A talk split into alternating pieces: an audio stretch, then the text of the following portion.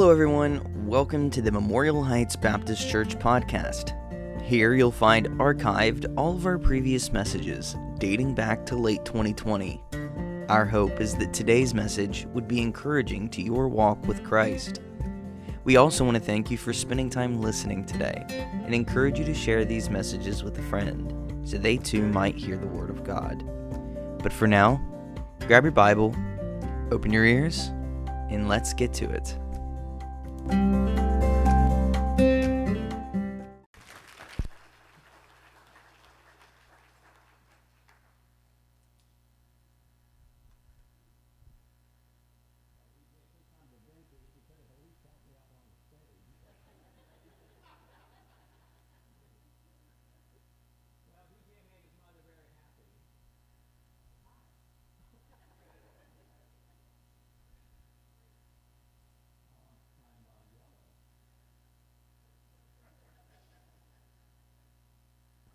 Now I'm green. Oh, there we go. Thank you.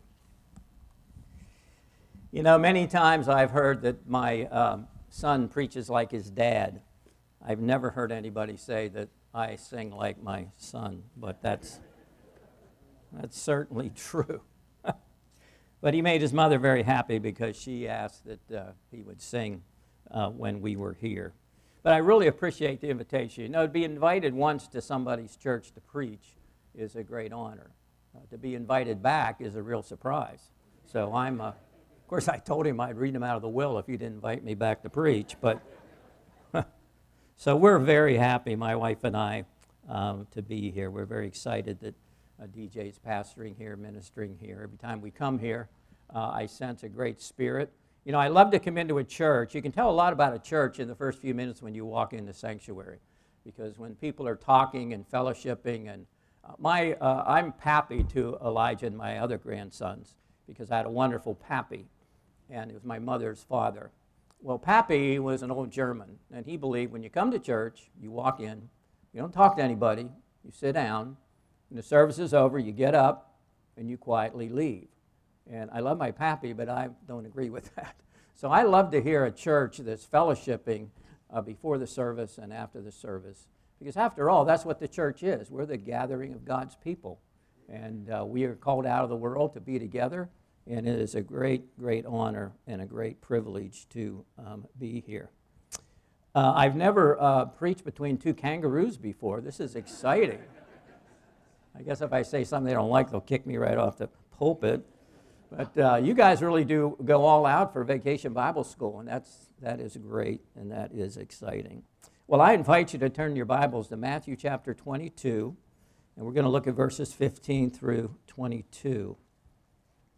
You know, with all this happening in our world today, uh, with this being uh, 4th of July tomorrow, I wanted to talk about the Christian and culture. Uh, our culture is radically changing. It seems like every 10 years it gets worse and worse. And our culture is becoming more like the culture of first century Rome and so it saddens our hearts to see what's happening in America. And though I'm sure, like me, at least I would hope, most of you are very excited uh, when they overturned Roe versus Wade. And that was a tremendous, tremendous blessing. You know, it's funny, though, how history repeats itself. Because when Washington crossed the Delaware, he told his soldiers they could Roe or versus Wade. So, um, Hey, that wasn't as bad as the scarecrow joke. I mean, gee. well, if you'll notice in Matthew chapter 22, and we're going to be looking at verse 15. Matthew 22 and verse 15. Then went the Pharisees and took counsel how they might entangle him in his talk. They sent out to him their disciples with the Herodians, saying, Master, we know that thou art true, and teachest the way of God in truth. Neither carest thou for any man for thou regardest not the person of men. Tell us therefore, what thinkest thou? Is it lawful to give tribute unto Caesar or not? But Jesus perceived their wickedness and said, Why test me, you hypocrites? Show me the tribute money. So they brought unto him a denarius. And he saith unto them, Whose is this image and superscription? They say unto him, Caesar's. Then saith he unto them, Render therefore unto Caesar the things which are Caesar's, and unto God the things that are God's. When they had heard these words, they marveled and left him and went their way. Father, we come today and we ask in these few moments that you would speak to our hearts. Lord, our hearts are burdened for what we see happening in our nation. But yet, Lord, we know that we have a God in heaven. We know, Lord, that you've not abdicated your throne. We know, Lord, that uh, nothing has surprised you, nothing will surprise you. We know that we are working according to God's plan to a predetermined end, the second coming of the Lord Jesus Christ, and you will establish your kingdom, and how we look forward to that coming. Lord, for now, we're called to live within this culture. We're called to be a witness to our culture. And so, Lord, encourage our hearts here this morning. In Christ's name we pray. Amen. We hold these truths to be self evident that all men are created equal, that they are endowed by their Creator with certain unalienable rights, that among these are life, liberty, and the pursuit of happiness. I don't know if kids learn that in school anymore. This is the preamble to the United States Declaration of Independence. It was adopted by the Continental Congress on July 4th, 1776 which is why we are celebrating Independence Day tomorrow. Author David McCullough says America isn't a perfect society, but it is the freest, most just society on earth. We are blessed. The idea upon which our country was founded, that all men and women are created equal and carry with them a God given right to life and liberty, is an idea that we offer to the world. We are privileged to live in the land of the free. Now, we acknowledge that many have given their lives in service to their country so that you and I could come here and freely worship today. Nobody was following you, nobody took your picture when you walked in here. Nobody hindered you from deciding if you wanted to come to church or not, or if you wanted to go to which church. And we have freedom of religion, among many other great freedoms that we still have, although we see many of them being whittled away inch by inch. American citizenship is a precious thing. I remember when Gigi got her citizenship, and that was a big deal because to be an American citizen is a tremendous blessing. We want our children, we want our grandchildren to have the same freedoms that we have. sadly, many of us worry that our children and grandchildren will not grow up in the same America that we grew up in. Benjamin Franklin said, Only a virtuous people are capable of freedom. As nations become more corrupt and vicious, they have more need of tyrants. You know, we often lament the uh, you know, terrible political process, not process, but politicians that end up being in charge. And this isn't a, you know, about one party or the other. There are just so many corrupt, uh, you know, politicians in our country. And sadly, um, as we, we look at that, we just wonder what is the hope of America? Sometimes I think we get the leaders we deserve. You know, you can't, you can't slaughter 60 million babies and think that God's going to turn a deaf eye, deaf ear to that. God is not going to overlook that. And yet, I think the only fact that what saves America is people like this, churches like this, that there is a seed of godliness and Christians in this great land of ours. Jesus and the apostles lived in a very secular uh, time as well. Uh, their society was not at all what you would call Christian or even have Christian influences.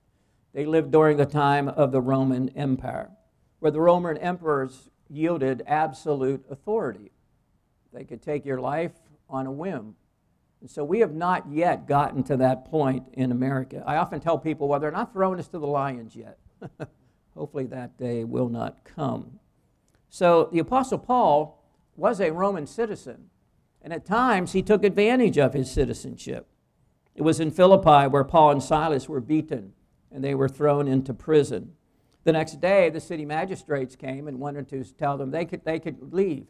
And the Apostle Paul said, They have beaten us openly, uncondemned Romans, and have thrown us into prison. Acts 16 37. So Paul said, Let them come out and take us out of prison because it was illegal for them to do that. Later, Paul was arrested in Jerusalem, and the Jews wanted to have him scourged.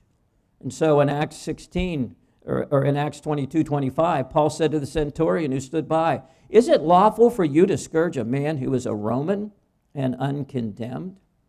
If you know the story of the book of Acts, Paul eventually was imprisoned in Caesarea for two years. When he stood before the judgment seat, he appealed to Caesar, which was his right as a Roman citizen. And so God used his citizenship to take Paul to Rome, to the very heart of the empire, where he could preach the gospel and actually establish the church there. We have the book of Romans in the New Testament. So, as Americans, we have freedom of speech, we have freedom of religion, and like the Apostle Paul, God expects us to use these freedoms to proclaim the gospel of Jesus Christ. Now, what's great about us is we have dual citizenship. The New Testament clearly shows us that. Philippians 3:20. Our citizenship is in heaven, from which we also eagerly wait for the Savior, the Lord Jesus Christ. So, we have American citizenship, if you're a citizen today, and we have spiritual citizenship, heavenly citizenship. So, in a sense, you could say we have the best of both worlds. We are actually aliens living alongside of residents. In 1 Peter 2:11, "Beloved, I beg you as sojourners and pilgrims." The Greek word sojourners is a compound word from beside and house. We live alongside the people of the world. We are to be in the culture, but not of the culture. We are to witness to the culture. And so, this is what God has ordained for us. The dictionary has three definitions of the English word alien. Number one is extraterrestrial beings. Well, I see a couple of them out there, but non citizen resident of a country. Number three, outside or somebody who does not belong to or does not feel accepted by a group or society. Now, I feel I belong in America, and I'm very thankful that I live in America and I enjoy the freedoms of America, and I love celebrating those freedoms, such as on the 4th of July. But if you're like me, if you're really living for the Lord, aren't there times you just you feel like you don't belong? Aren't there times like you just feel like the world's going one way and you're going another way? At least I hope you feel that way. Because as the world continues to influence our culture, it continues to become more and more ungodly. The apostle John says in 1 John 2:15, "Do not love the world or the things that are in the world." So we're in the culture, but not of the culture. What's the old hymn say? This world is not my home. I'm just a passing through. And sometimes, if we're honest, we get a little bit too comfortable in this world. And I understand that. But more and more, I think it's very possible that the Lord is going to make us very uncomfortable in this world. It could get to the point where here in America, it's going to pay, we're going to have to pay a real price to live for Christ. We're going to have to make a decision beforehand what we're going to do. So the issue is this how should we as Christians who really want to live for the Lord, how should we relate to this increasingly pagan culture? Well, this is a question that has been debated. We're not the first generation to debate this question. It just seems like historically, America has become more and more anti Christian, not just non Christian. Well, some Christians take the approach of retreating within the walls of their family, their church, their Christian school, or different Christian institutions, and I'm not against any of those things.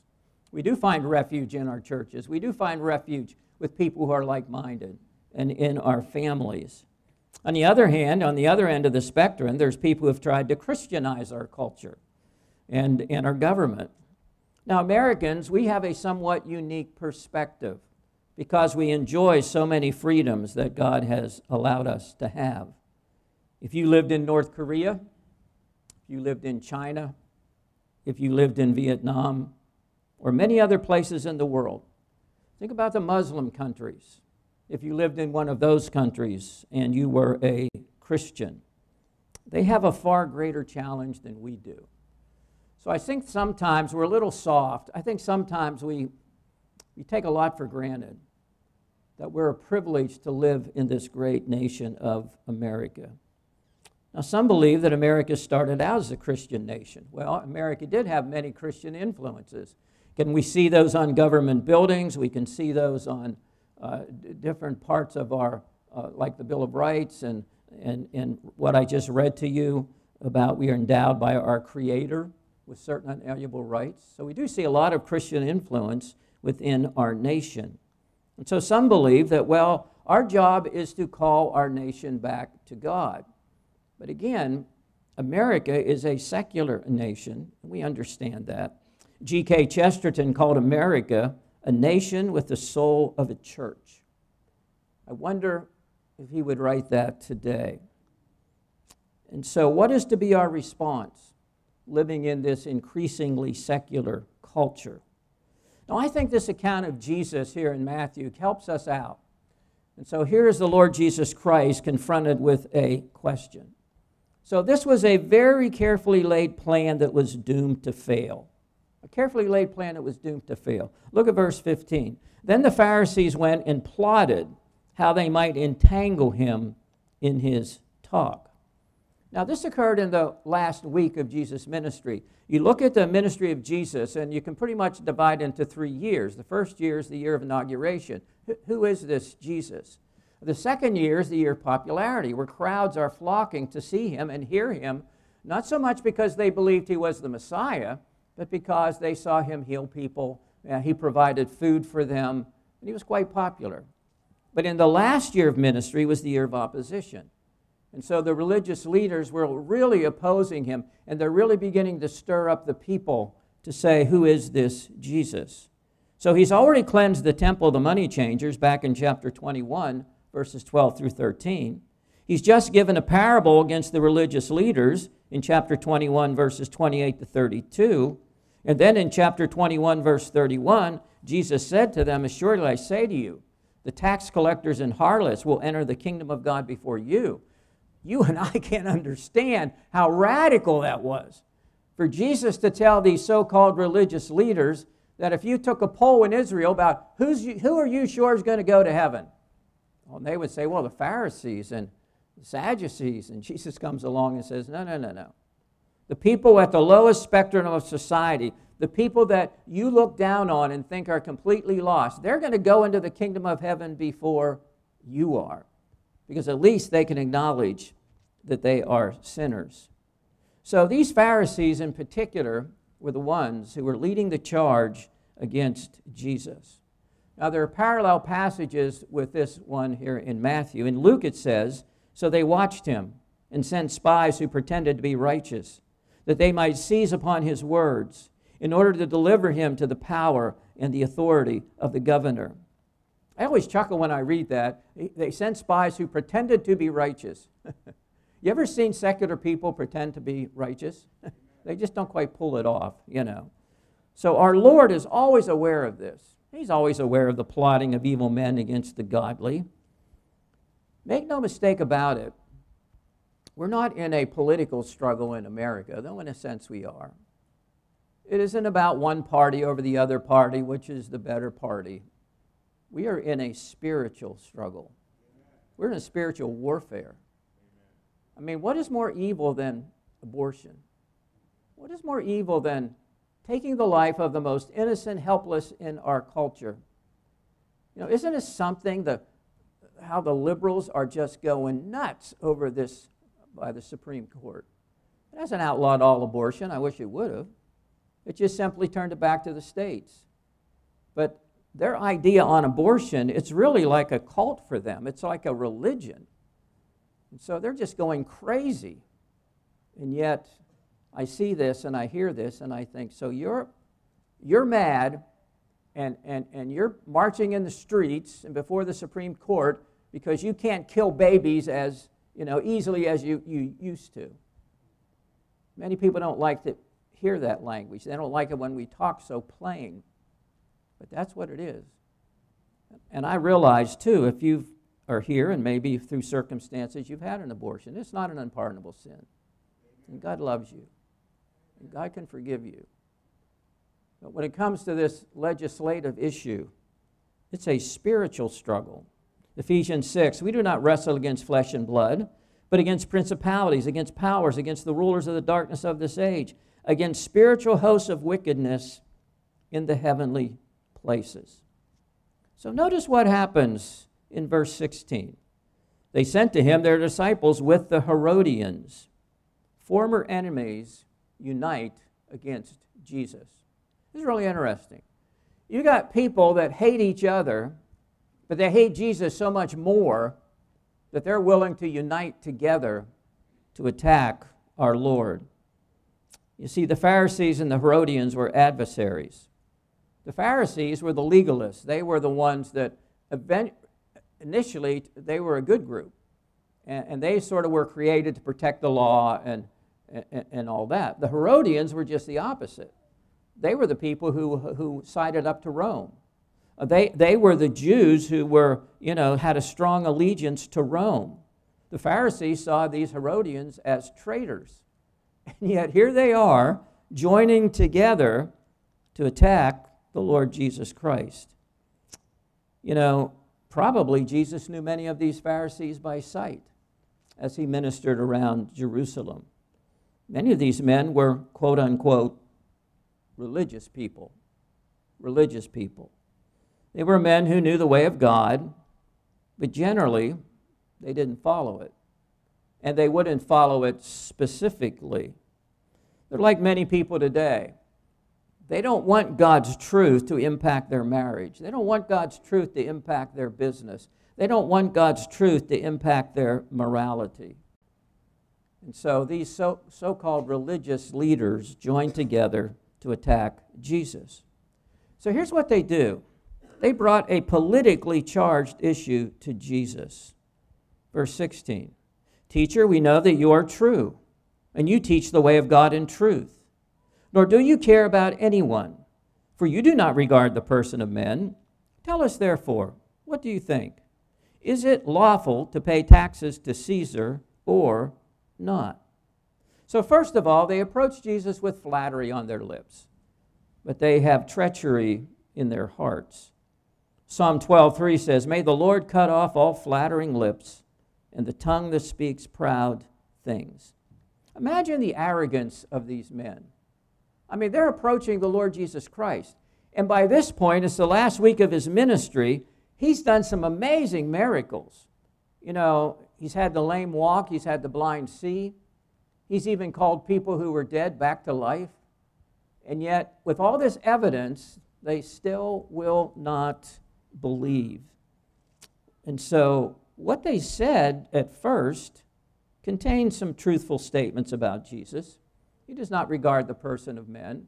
You know, the Lord Jesus Christ is, is very fair. His judgment is always just, it's always righteous. But if they really believed what they just said, they would have followed Jesus. Amen. You know, you know this. Many of you live long enough, like I have, to know this. What people say and what they do isn't always the same thing.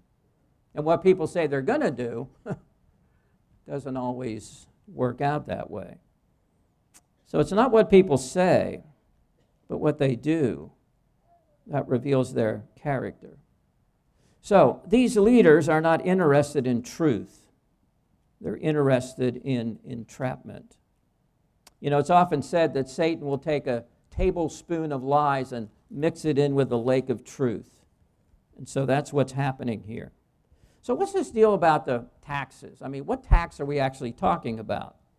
The tax here is the poll tax. It was an individual head tax the Jews had to pay yearly. The English word census comes from this word in the Latin. Now, the Jews paid many taxes, like we do, but uh, this tax was the most offensive because the denarius was used to pay this tax. The denarius was a silver coin minted by the emperor, engraved with his picture and the words, Son of God. So here's the emperor claiming to be the Son of God, and uh, he stamps his coins that way.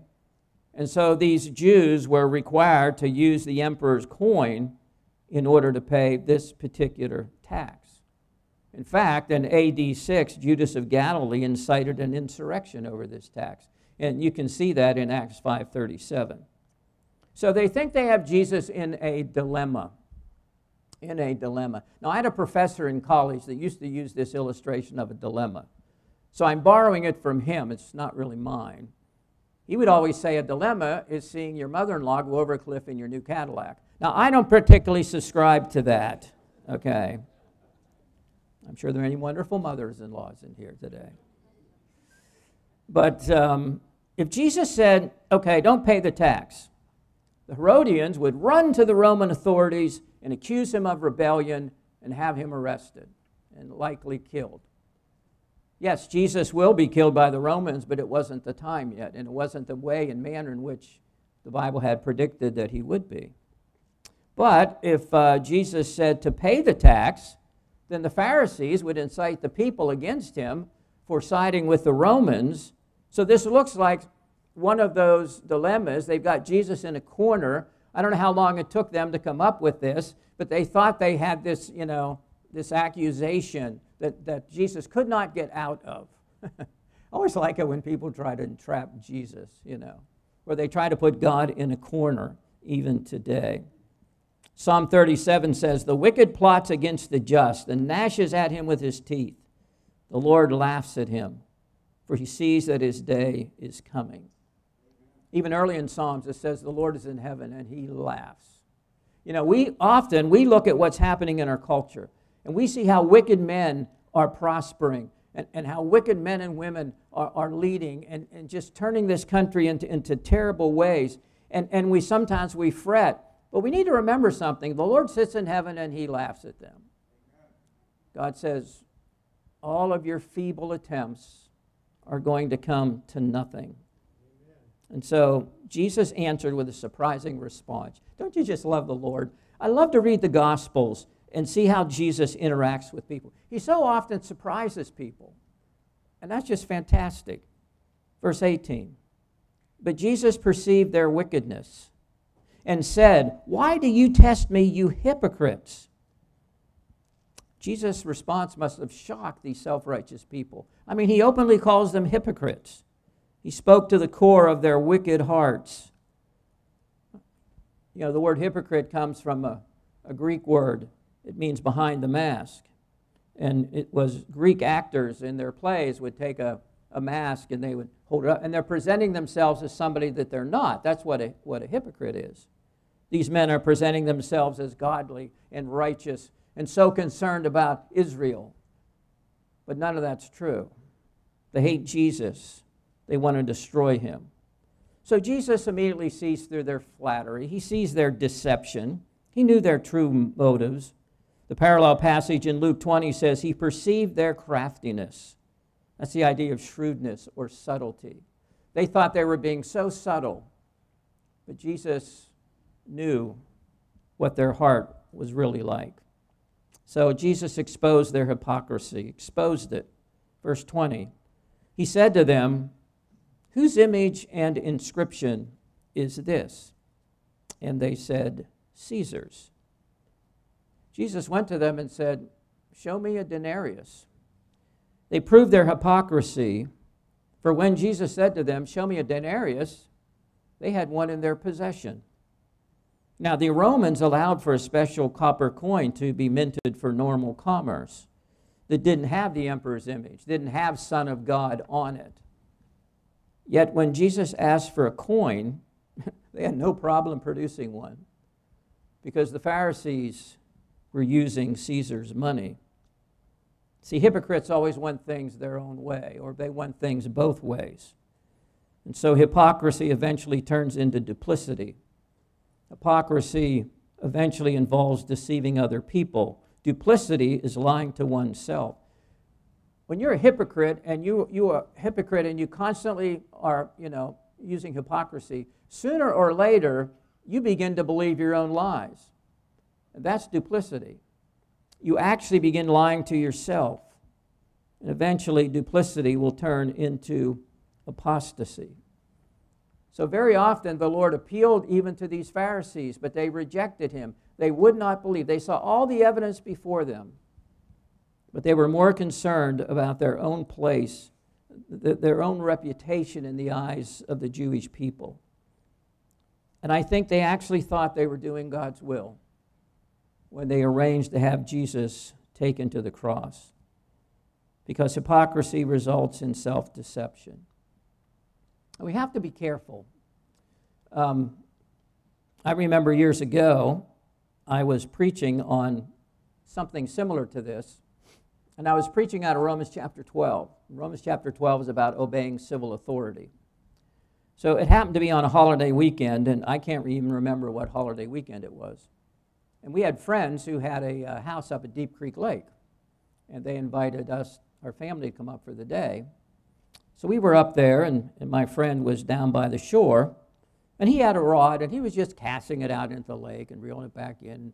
He said, I'm going to run up to the house. So I picked up his rod, and I'm standing there, just throwing it into, not expecting to catch anything. And while I'm doing this, I see this boat coming around the shore. I thought, hmm, that's interesting. So I keep going and keep going. Well, two park rangers came up.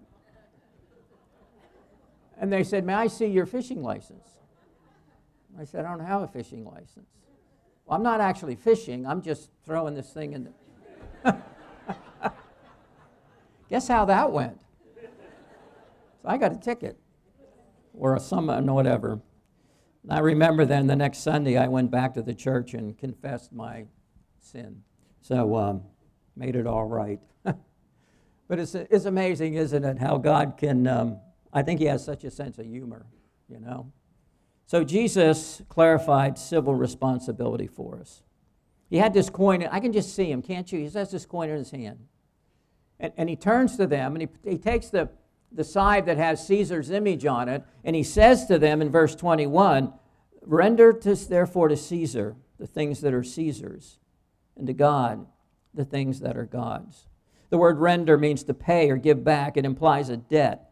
It is used of something that's an obligation, something that is not optional. So Jesus was clearly saying, pay your taxes. I mean, that's clearly pointed out in other passages of Scripture. He was also saying, fulfill our spiritual obligations to God. Jesus put politics in its place. He put politics in its place.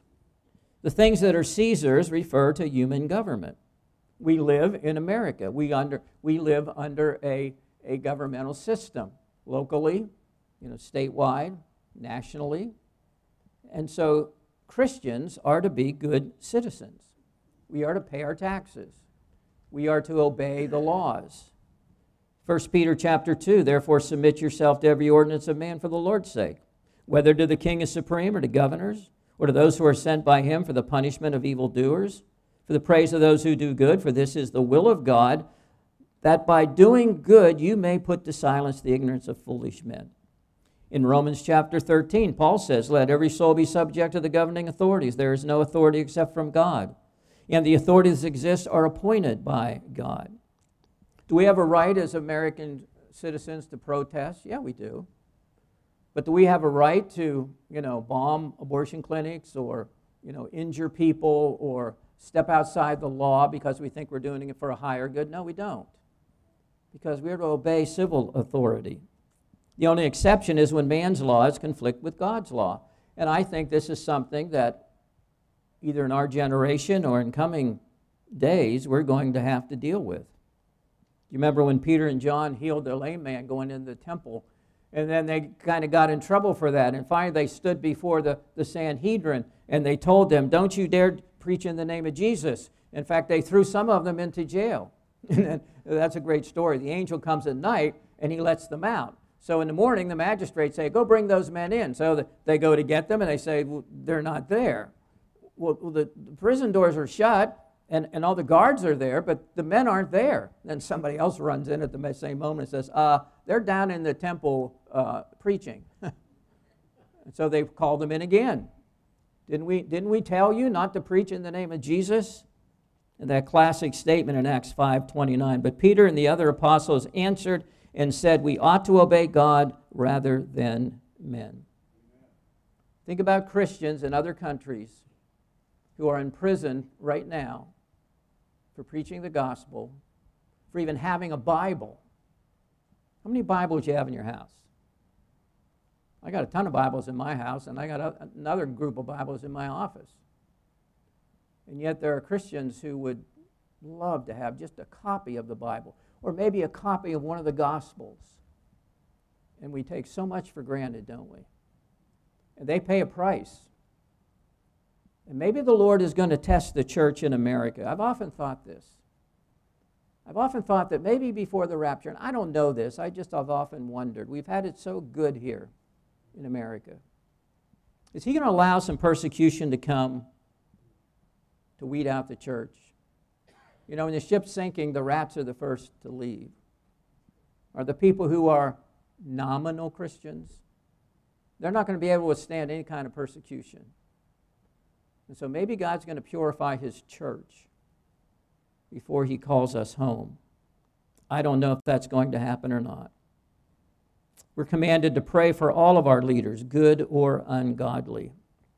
1 Timothy 2:1 Therefore I exhort first of all that supplications, prayers, intercessions, and giving of thanks be made for all men, for kings, all who are in authority, that we may lead a quiet and peaceable life in all godliness and reverence. Well, those are the things that are Caesar's. The things that are God's do not belong to Caesar. And his claim of deity was completely wrong. When civil leaders step outside their God given responsibilities, outside their God given realm, we have no obligation to obey them. As Christians, we always must see our responsibilities to and involvement with civil government within the greater responsibilities to Christ our Lord and his and the king. We're part of the kingdom of God. We're part of his church. We're God's people on earth. We're to be salt and light. We're to be his witnesses to a lost and dying world. So, Jesus, I think, in essence, was saying the Roman coin was stamped with the image of Caesar but you are stamped with the image of God. Let's remember in these turbulent times that the political issues of life are secondary, the spiritual issues of life are primary. Alistair Begg wrote When I become preoccupied with the kingdom of this world, I have made what is primary secondary and what is secondary primary. Political and social agendas must take a distant second to my being a committed, follower and disciple of the Lord Jesus Christ. My identity in Christ is what defines me, not my political affiliations. Is it wrong for Christians to be involved in politics? Not at all. I think we are, we are to be salt and light, even in that arena. But the re- reality is, we have a far greater allegiance and a far greater kingdom that we belong to. Isn't it fascinating? Now, this account that I just read to you in Matthew is also found in Mark and the Gospel of Luke.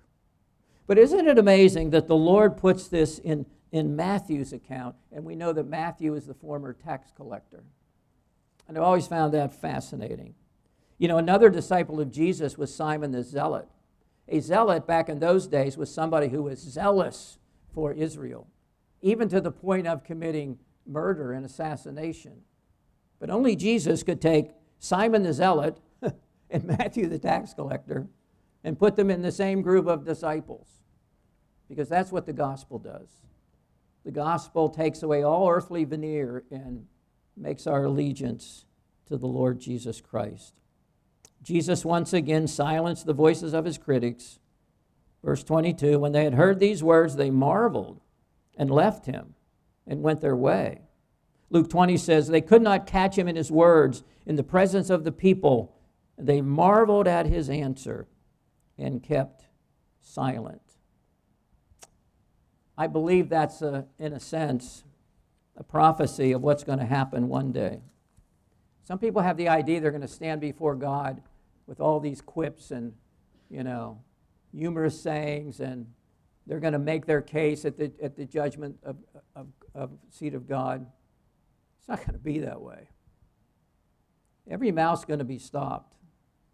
Every tongue's going to be held. Yeah, there'll be a time when we all confess that Jesus Christ is Lord to the glory of God, God the Father. Even Satan himself is going to have to do that.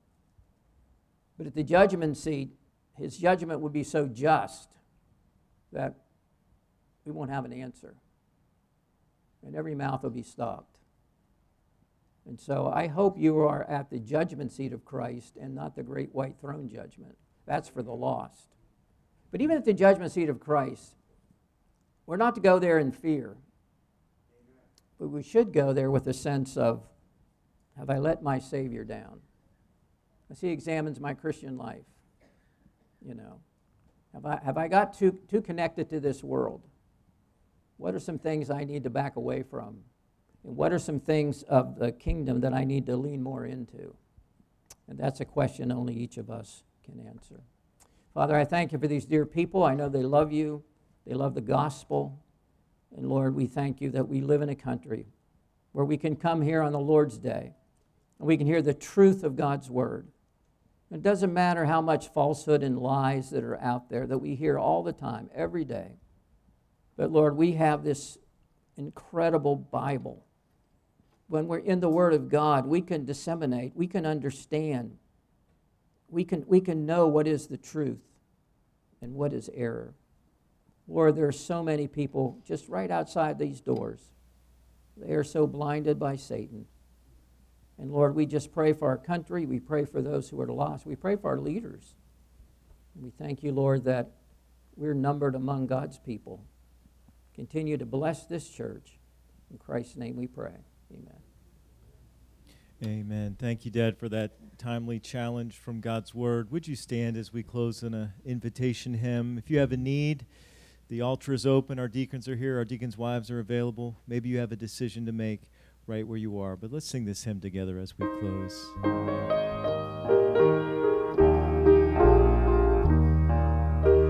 Encamped along the hills of light, ye Christian soldiers, rise and press the battle ere the night shall veil the glowing skies.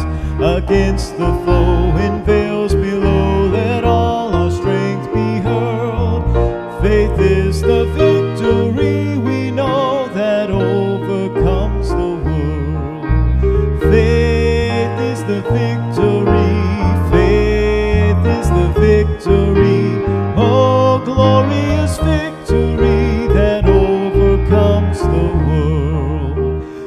world.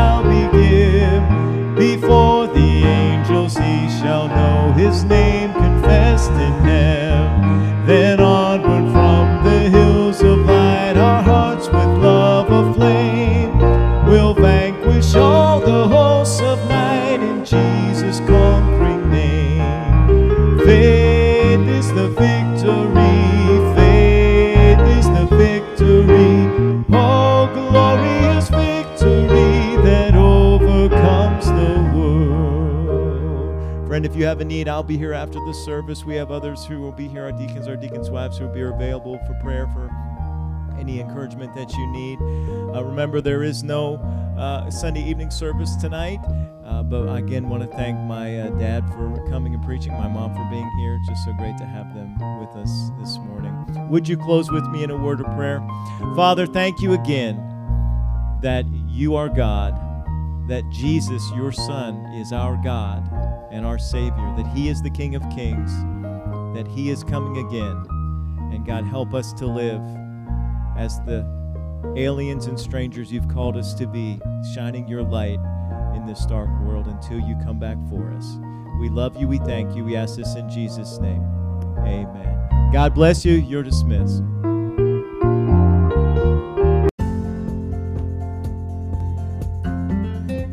That's all for today. I hope this has made a positive impact in your relationship with Jesus. If you've never accepted Christ as your Savior and you'd like to know how, give one of our pastors a call at 301 724 5876. We would love nothing more than to share the good news with you. If you've never joined us in person, we have services multiple times throughout the week that we would love to see you at. They are Sunday morning Bible study at 9:15 a.m., Sunday morning service at 10:30 a.m., Sunday evening service at 6:30 p.m., and Wednesdays at 6:30 p.m. We also have opportunities for our students to gather. The youth group for grades 6 through 12 meets at 6 o'clock p.m. on Sundays, and our AWANA program for 6th grade and under meets at 6:15 p.m. on Wednesdays. Again, we thank you for joining us today, and we hope to see you soon. But until next time, stay faithful.